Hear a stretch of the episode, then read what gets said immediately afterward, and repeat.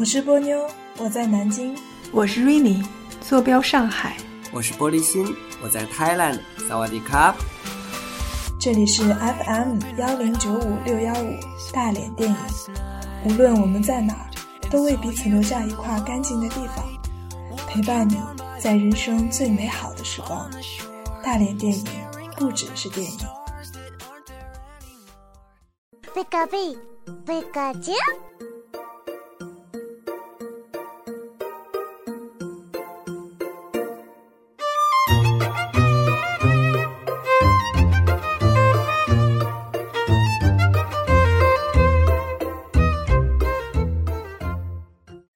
这里是 FM 幺零九五六幺五大连电影，我是波妞，我是皮卡丘，又和大家见面了。OK，上一期呢，我们跟大家一起聊了一个冷片儿，日本电影《游山节考》，不知道大家去看了没呢？然后这期呢，跟大家聊《先来湖畔的陌生人》吧，因为上一期我们已经预告过了。我先跟大家说一下《湖畔的陌生人》的大致情节，其实也挺简单的，对吧？就是在一个在一个美丽的河边湖湖好吗？河边好 low 呀！突然你知道吗？沙滩有一片沙滩，这个沙滩上聚集的人呢，都是很有肌肉的。然后你得了吧，你这样是欺骗观众，我觉得真的，嗯，就没有都是身材挺好的嘛？没有吧？就只有男主。男主两个人好像还好吧，其他的人我觉得真的没什么身材。好，反正就是一群身材也有争议、长相也有争议的男人，他们都是男同，他们就在这块沙滩上寻找合自己口味的猎物。对，如果说被示好的那个人也对对方有意思，然后两个人就会到沙滩后面的那个丛林里面去做一些他们爱做的事情，打野战。对，打野战。然后就是这个男主角呢，找到了他自己心仪的对象，对但是后面他就发现他心仪的对象却是一个。可怕的杀手，我建议大家可以，我觉得其实男同朋友们可以当做一个毛片儿来看呢，可以吧？可以。其实我觉得，可能如果是男同群体的话，看这部片子并没有是达到那种就是说很爽的感觉，你你可能跟看那个真正的毛片还是有一定差距的。但是我觉得，因为它有很多沉重的东西在中间搅着。也就还好，虽然说它很大尺度，那这个大尺度也是对于普通大众来说，它具有的很大的尺度。但是对于真正的男同群体来说，这算什么呀？所以就是这个意思。真的假的？是这样啊？那那你看的那 GV 啊什么的，那那简直那就是很露骨了。然后 这个，我觉得这部片子觉得有一定的教育意义，教育意义、科科普意义来说，普罗大众来说啊，男同群体啊，你们是如何做的呀？或者说怎么怎么样啊？这些东西有一个小小的普及，当然也不局限于他那个上面展示的一些姿势和要领了。但是我觉得他也是说。可以为我们普罗大众在这一方面，你就不要去幻想了，来看这部片子吧，你会得到一个很正确的、很直观的一个感受的，是这个样。但是导演听你这样说就不开心呐，说我的深度远远不仅于此呀，我要揭示的是更加深刻的关于爱欲呀、信念呀这些。因为我们刚说他男主角最后发现他自己的男朋友是个杀手之后呢，他就跑跑跑，他的那个男朋友就追追追，然后当时他们是。在夜晚就一片漆黑当中，然后她跑着跑着，她好像听不见她男朋友追她的那个动静了，她就站在原地，好像感受着周边无尽的黑暗与安静。她好像顿时心里面产生了一种无边的孤独和恐慌，于是她又开始去呼唤她男朋友的名字。这就是你说让我一定要看到最后，好，我就看到最后了。我觉得什么意思啊？对，为什么？其实这个，她当时呼喊三声，哎，Michelle，这个就是她这个男朋友，就是杀人的这个男朋友。这个宏大的背景啊，还还是得从一个男同这个群体中去说。当然，他表达的意思不局限于这个群体。但是，看到这部片子为什么会呃限定在一个湖畔做这件事情，是因为男同这个群体到目前来说，呃，包括呃我们大陆啊，包括其实就是很多欧美就很很文明、很开放的一些。国家来说，它都是一个不被大众所接受的一个群体。那么他们在释放一些情欲，或者说在认识。当然，你看他那个电影也不是这个年代，这个年代可能有很多那个 A P P 啊，可以让我们寻找到很多朋友，对吧？呃，对，呃，这个朋做朋友这个这个就是他们的约炮圣地啊，约炮好吧？呃，一定要用这个词的话，就是就是交朋友嘛，所以就是那种就是说他们是一。用一种这种方式去约会的一个地方，那在中国来说，男同群体，咱们也看到一些电影中，你看，比如说有些公园，那当然现在有一些很多的那个夜店都是做的很成功的哈，但之前呢，男同群体去哪儿呢？就比如说呃，去公园呐，去一些就是澡堂啊，公厕那就真的是约炮了。呃，大家可以在这个时候寻觅到一些对看对眼的人，然后互相满足。一些心理或者生生理上的需求，而且现在大家都有 A P P 嘛，这种软件太多了。你像 Blue 呀。还有那个之前的杰克蒂啊，但是呃，对于我来说，因为我那个我对自己的那个男同认知还是比较晚，因为是高中。其实我自己知道自己是还是比较早的，但是说我愿意就是说呃接纳自己，认同自己的身份，去想要跟这个圈子更大的融合，去交一些朋友，还真是到了北京之后的事情了。你想我到北京的时候已经二十六岁了吧？是这个时候了，所以真的那都差不多都十年了。对，你知道为什么会？其实我真的也没有觉得要跟这个圈子有什么，是因为你说的好神秘啊！这究竟是一个什么样的圈子啊？也不是啊，就是啊，怎么说呢？这个就是这在这个圈子里面，你不用说在意自己的表现会被被别人看作是异类或者是怎样。嗯嗯。啊，虽然我那个也会装，就是。跟其他人，可能其他人也没有从这个方向上去想我是一个什么样的人，但是你始终会有拿捏，你会有一些顾忌，你你真的是无法真正的做自己，在咱们这个社会圈就正常的。那你的意思说你在北京，如果说进入这个圈子之后，你会有很多很多这个好朋友，是吗？你是指的是，呃，其实我说的这个圈子，只是说是我熟悉这些软件。是，事实上是真没有说说真的说，我泡在这个圈子里面去怎么样？因为我是到目前为止认识的人也特别特别少，这个圈子里的人也特别少。只是说，呃，我会接触到这个软件，因为我跟我现在的男朋友也是通过软件认识的，所以，嗯，对，所以就是说，这个是个媒介。为什么我谈我们会谈到这一点，也是为了解释为什么这个电影是会发生在湖畔。这个原因，嗯，所以因为，哎，那我们现实中会有这样的地方吗？当然会有了。你想，呃，我就跟你说了嘛，当时有很多公园，但是，呃，我当时还想，我说来北京，那就去这些著名的 男童公园去看一下、转一下。但是我一直没有这个勇气，我也不知道现在还有有没有，我不知道中国大陆为什么会也是现在很开放哈。就京城来说，有很多那个著名的 club 哈，都是男童的，像目的地啊，还有 funk 呀这些，所以。有了这些正常的场所的话，那我们为什么要去公园或者湖畔那种地方呢？我们可以坐下来喝点酒啊，然后跳跳舞啊。我们可以，呃，有一个更加私密的空间去啊聊天，去认识朋友。我觉得这是一个社会进步的一个很大的一个体现，也是。也是觉得是对我们这一类群体的一个极大的包容吧，我觉得真的是特别好。对我其实呃一直不敢去这些地方。你想，我我真的是普通的酒吧我都没有去过。然后呃那天第一次去也是跟一个我们圈内的人嘛，然后认识的，然后我们俩就是 也他也是第一次去，我们俩就是一起鼓足勇气去了。然后有被勾搭吗？没有啊！啊怎怎么会？我觉得你的你很你知道为什么吗？你知道为什么吗？我就发现个酒吧里头的人都穿着的超级很潮，很潮。对这个潮字，你知道，我就当时看到自己的话，我就觉得好土啊！简直，你知道土就我都觉得你已经很洋气，很直男，你知道吗？穿的。去了之后就就是书生气太重了，我平时也是这种状态，然后去了之后，那他们别人的打扮都是天哪，你知道？我觉得确实是我发现，不管是男童还是女童，他们的打扮都很潮。嗯，我觉得有些人就是性格原因嘛，他们在平时都会打扮的很潮，这我是肯定没办法做到的。我现在要穿的那种很。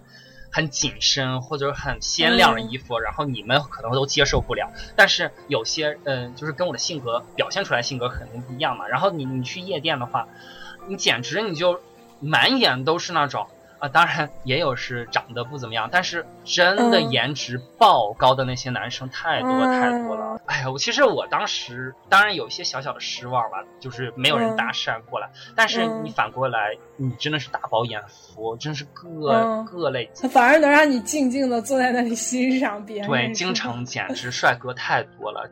我第一次去，我我觉得哇。真的太爽了！第一次感觉到我的周围都是跟我一样的人，我聊什么，大家也没有那种眼光，或者就是你很放开的去聊自己，而且你就寻觅，你就可以用你的眼神去寻觅一些人，你就那其实就跟这个电影的那种场景设计其实是有有是就是本质是一样的。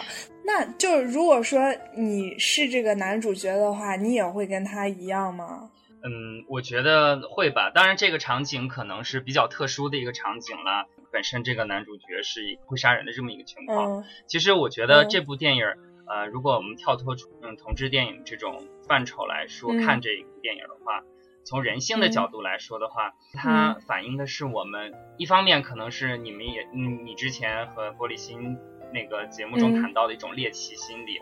这种猎奇并不是说我在选择一个性取向的这个问题，这种猎奇，而是说我们对很多事物都是有一种猎奇的心态。包括我们现在，你像有些食客哈，很愿意尝试一些本身这个食物可能不是说我们平时会吃到的，但是它就是一种就满足自己的那种口腹之欲，他就愿意去尝很多。嗯，对。他人欲有的时候就是很难控制的一些呃东西，你像现在好多年轻人追逐的那个跑酷运动啊，还有一些就是在高空中呃拍摄蹦极啊，对，还有那个拍摄那个，他们就是真的是没有任何安安全措施，就是在高空拍摄那些自拍那些那个视频呀，就是有的真的是会死掉，但是他们为什么喜欢玩这些东西？其实跟这个里面塑造的这个人物有。都是有一定关系的，他们就认为人生中需要这种冒险，需要这种挑战，不一样的一种体验，对，不一样的一种体验。事实上，我们人来说，不在于它这个事物危险不危险，而是说我们相信能从这种经历当中可以实现我们人生的意义。这就是为什么在那种场合之下，他宁愿冒着去可能会有可能被谋杀的这种风险，还愿意去。去相信他们之间是存在的，或者说，或者说，我觉得就是在当时不仅仅是一个他怕孤单，或者是怕没有一个伴侣陪陪伴被陪伴的这种关系，他我觉得他是对自己人生他想要获得一些，就是说想在自己平淡的生活中获得一些不一样的东西，因为很难得，尤其是在男同圈子里去遇到这么一样。这样的一个很契合的人作为一个伴侣，嗯，所以他宁宁可他是危险的，而且这部电影里头还是有一些细节的。当时他在遇到他之前，还是有一个人，他们俩也也战嘛。当时说啊，你你你没有带套嘛？他就说那个男的可傲娇啊，可洁癖那种的。嗯，也不是因为他，我觉得是一个起码的一个安全措施，就是那个安全意识。因为在呃，确实男同性行为来说，因为他会那。造成那个传播一些疾病，并不是因为是传播疾病，而是说它风险要大一些，因为它那个人人体的构造不一样嘛，然后它容易表皮破血，这样的话就导致了那个病毒的感染的几率要大一些，只能是这么说。如果你要是戴套的话，可能说啊这些事情都可以规避掉。其实，在那个就男女之间的话，也是呃有一些安全措施的嘛。但是你看当当时主人公他就说你没有病吗？他就说我没有病，他就说。万一你有那个什么，你你为什么信任我，对吧？他就说我我就是信任你，什么什么的。这这其实是就是这其实是一个埋呃埋的是算是一个伏笔，就刻画出来主人公的他的这种性格特征，是吧？他就他其实为什么我们说这个塑造的塑造的人物特别少哈？还有另一个主要的人物就是那个胖子啊，在海岸边，就是和他可以说作为一个对比来说的，因为那个胖子是静静的看待就是狐群的这一周围的这一切哈。呃，他这个人物的隐喻其实就是一个信念。那他喜欢待在那个水边，很惬意的观看着这些人在那那里。而且他的整个人的状态就非常的理智。对，在进行一些跟男主进行一些对话的时候，就包括一个很简单的事情，就是那个湖里面有没有那是鲶鱼？对对，鲶鱼啊，就湖里面有没有那个鱼会攻击人？对，他就非常的不仅是理性，而且非常的自制。其实你看这个鲶鱼，它其实。是一个隐喻，是一个两种人生态度。第一个人生态度就像胖子这样的，说：“哎，我我是一个 gay，但是我我不愿意去尝试。”他就跟男主会说：“我听说这个鲶鱼会吃人。”男主就问他：“你又没有去游过，你怎么知道？你怎么知道有没有？”而且男主就说了：“至少在我游的这些天里头是没有这个没有这个鲶鱼的啊。”所以就是说，他们俩之间对于这个。就是现实生活的一理解和态度都不一样，对对对，男主就更希望说我去做了这件事情，我再去说，哎，这件事情好不好？呃，会有什么危害或者怎么怎么样？那有了危害，我再怎么怎么去解决？但是胖子在这之前就给自己设定说，啊，很有可能存在着危险，如果有危险，那我就不去做了。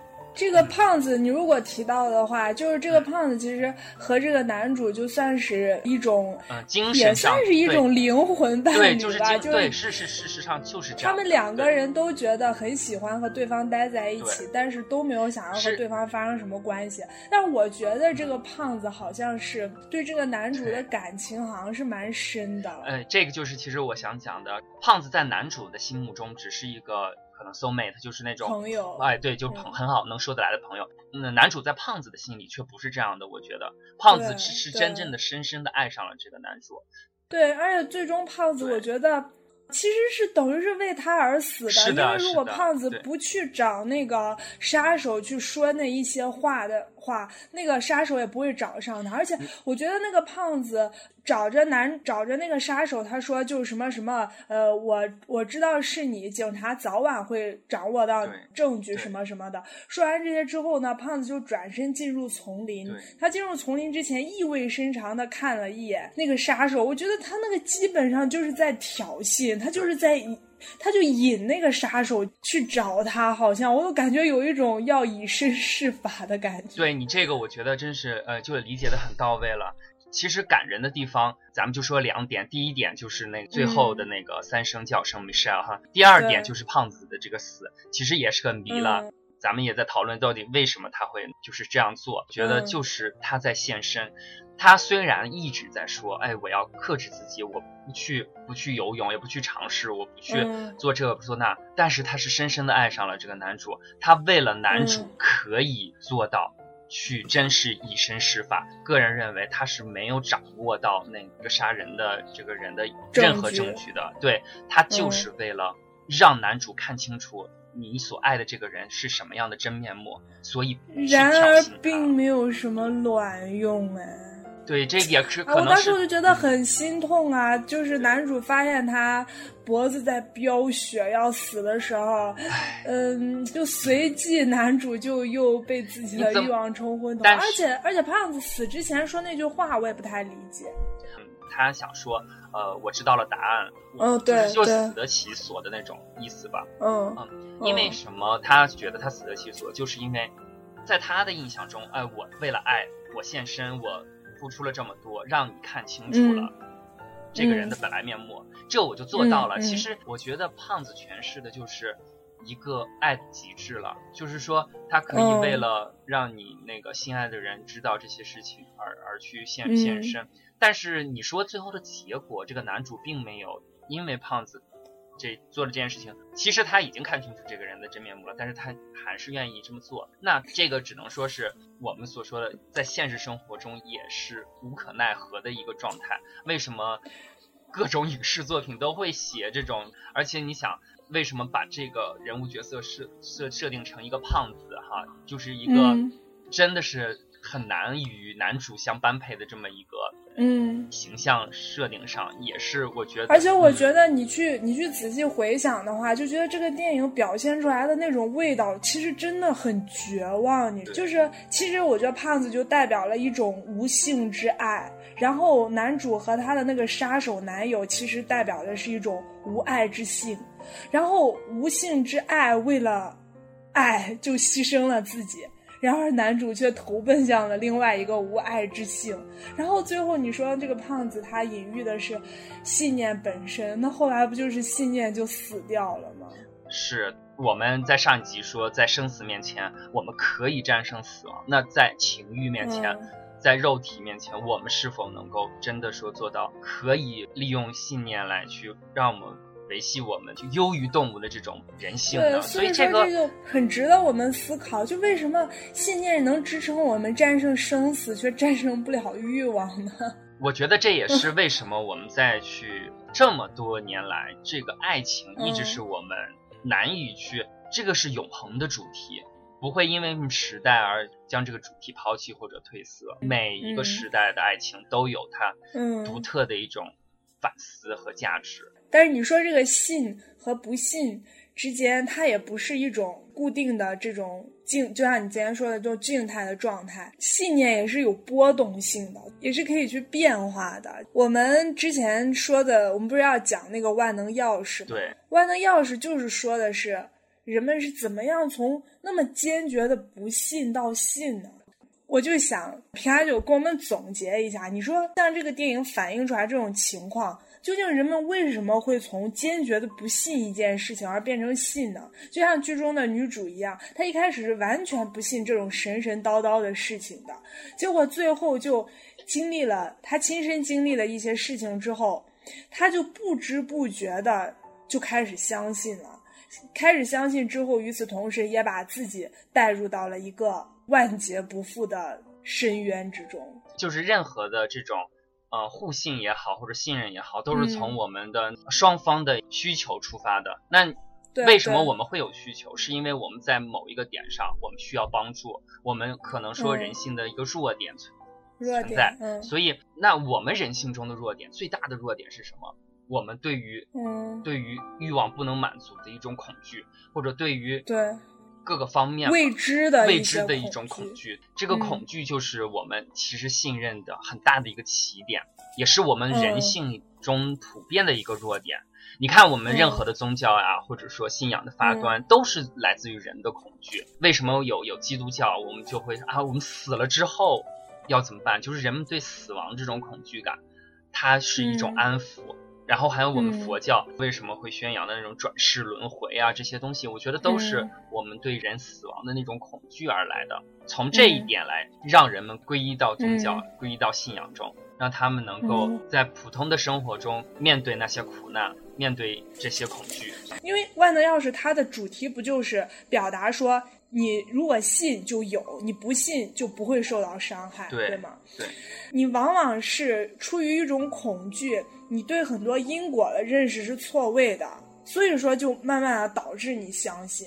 哎，你说的这个还真是这样的。其实这个影片很多细节也是反映了这一对点。嗯，然后还，有就是他把那个原归因给归错了。就是你如果在一种科学观和方法论的指导下，你就不会那个样子去归因。但是你把你建立了起来一个错误的因果关系，这个错误的因果关系会指导你走向一条错误的信念的之路。很多时候，我们对于一个事物的认识，我们现实生活中谁又嗯能把握到这个度呢？谁又能知道什么是真正可以信，呃什么是不可以信的呢？什么是真理，什么是是科学？这个我觉得真的是一个很大的一个命题哈。我觉得，对，很嗯大的一个命题，这肯定是关乎逻辑，也关乎反证。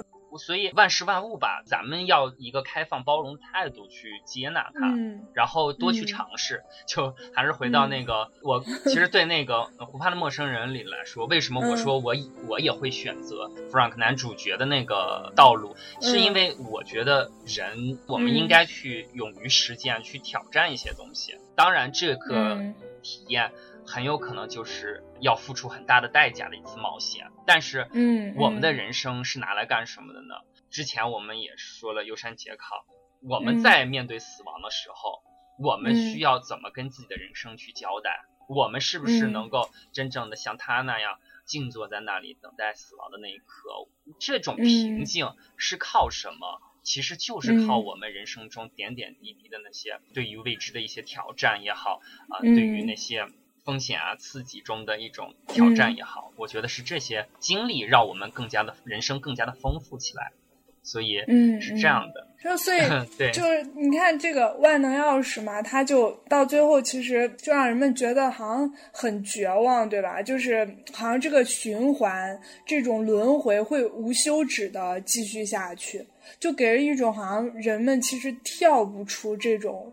这种信念的桎梏的感觉，其实这就刚才我们说的，为什么对这种因果关系啊、对真理啊这些，我们是不可能有穷尽的认识的，因为我们就讲的有限理性嘛，是吧？对，就是知识真的太多了，别说未知的了，就算现有的知识都已经够让我们 confused 的，就是我们究竟说是就是在面对一些和我们的常识都相。相悖论的东西的时候，就我们又会做什么样的思考呢？这个男人来自地球就是，哎，就身边很普通的一个老师，你就聊天聊着聊着，突然你先知道了他好像长生不老，都活了好好几百万年了，是吧？然后接着呢，你又。接着往后听呢，好像说他还参与了很多重大事件的发生。接着再往后，他居然说他自己是耶稣，然后就让一群是应该是哈佛大学还是什么大学的那些教授们，也都是属于知识链中的顶端人物了，都蒙圈了。就看着这个中年的教师在这说自己是耶稣的时候，他们都没有办法去决定自己信还是不信，然后自己的三观肯定也已经被刷新。你看，我们这个时代还是挺幸运的，就是真的是知识大爆炸的时代，各个那个学科的一些知识都通过网络这种形式都汇聚在一起，然后让我们就真的产生了各种各样的怀疑。我们一一方面是难以穷尽这些知识，难以把它们都综合在一起；另一方面，我们又觉得对每一个知识、每一个领域对比中都会存在着一些悖论，所以在这种冲突之中。我们就发现了现在很流行的一些，比如穿越剧呀，还有这些，就是还有包括这个男人来自地球这些嗯剧，就是。它衍生出来这种对于我们人类历史啊也好，对于我们就是说他们的生存环境，包括大家都在讨论有没有平行世界，对，就是会 会产生这些东西，真的就是脑洞大开的一些这种类型的电影都会出来，就像其实对，就是对这些观点啊，什么各种不管是平行世界也好，外星人也好，然后能不能穿越也好，这些众多的观点也好，理论也好，我们普通人还是挺容易迷失在。这些观点当中，对，就是我们自主的一些思考的能力是没有了的。所以我们在听到这些这样一个故事的时候，我们是不是应该反思一下自己对于我们固有的一些知识、一些呃常识或者观念的一些想法？是不是应该？对，就是说，当你当你感觉到你的信念在摇摆不定的时候，就是你原有的信念受到了冲击的时候，你唯独想要确定一个只正是方向正确的信念的方法，就是思考了。真的，就只剩下学习和思考。对。呃，但是我觉得，就是现在我们为什么会这样？越来越多像我们的年轻人也好，就是真的是越来越浮躁，生活在这个就就是破碎化的社会之中，像我们这种知识大爆炸所产生的这种知识碎片之中，很难有一。个时间，或者说有一个心态去静下来，跟自己对对话，去想一想啊，我那我的人生的意义是什么呢？那我身边的这个人和我的关系是什什么样子的？我周围的这个朋友圈子和我又有什么样的一个呃互动关系呢？就是这些问题。人本身的问题都已经淹没在了我们日常的繁琐的生活之中了，所以我们去推荐这四部电影，也不是说觉得它的呃价值理念或者说传播这种信念是正确的或者是错误的，我们只是希望大家就是能从这四部电影真正的说接受到思考，对，就是说信念这种东西在我们人。人生的这种长河之中所能够体现出来的力量。这些力量，有时候信念很坚定，有时候信念很脆弱。你是 对，你是根本无法，而且每对每一个人来说，这个咱们为什么是说他在控制肉体还是控制灵魂方面，哪一个力量它更强大一些呢？这我觉得这个平衡点只有你自己。在思考过后才能够把持住，对，所以这就是我们推荐给大家这四部电影的意义。就我个人来说呢，《游山解考》、《湖畔的陌生人》和《万能钥匙》，我觉得都还不错。但是这个《男人来自地球》这个电影呢，我想稍微多啰嗦两句，这就是个人的口味的问题。之前呢是 Rainy 推荐我看这部电影，Rainy 说他的一个朋友就是非常欣喜若狂的给他推荐，说这个电影非常优秀，一定要看。我看了之后把我给气死了，我就觉得这什么破片儿啊！然后我就觉得这个 真的啊，你看这种就是口个人口味的问题，真的就没有办法。我看了之后特生气，我觉得浪费我时间。而且说真的，然后 Rainy 就跟我讲，就安慰我说没关系，说演员的演技是不错的，因为封闭。空间的小成本拍摄嘛，就是很考验人的眼界。我说，你看那几个教授，哪一个有个教授样？我就觉着看着就一一个二个，就一副市井小民的样子，就好像说是。硬从那种菜市场大妈大爷，好像随便拉几个人过来，我就对演员我也非常的不满意。然后我觉得他，就是他们的这个编剧也没有什么很生硬啊。不是我我我想解释一下这部电影的选角问题。我觉得你看这些人，为什么你会觉得他们是有点市市井小民？可能你会觉得是是不是他们呃太。就是坚持己见，然后去，呃，说的一些话也是有点挑衅意味。我觉得他们为什么会表现成这样，是因为他们对自己固有的那个学科领域的那种信念的一种坚守，包括那个，哦，对他们是不允许，他们很怕，很怕自己已有的这些系统受到冲击。你想，你咱们就设身处地想，你一个教授，你活到了快六十七十岁了，他学了一生的科学知识，或者说是一种信念信仰。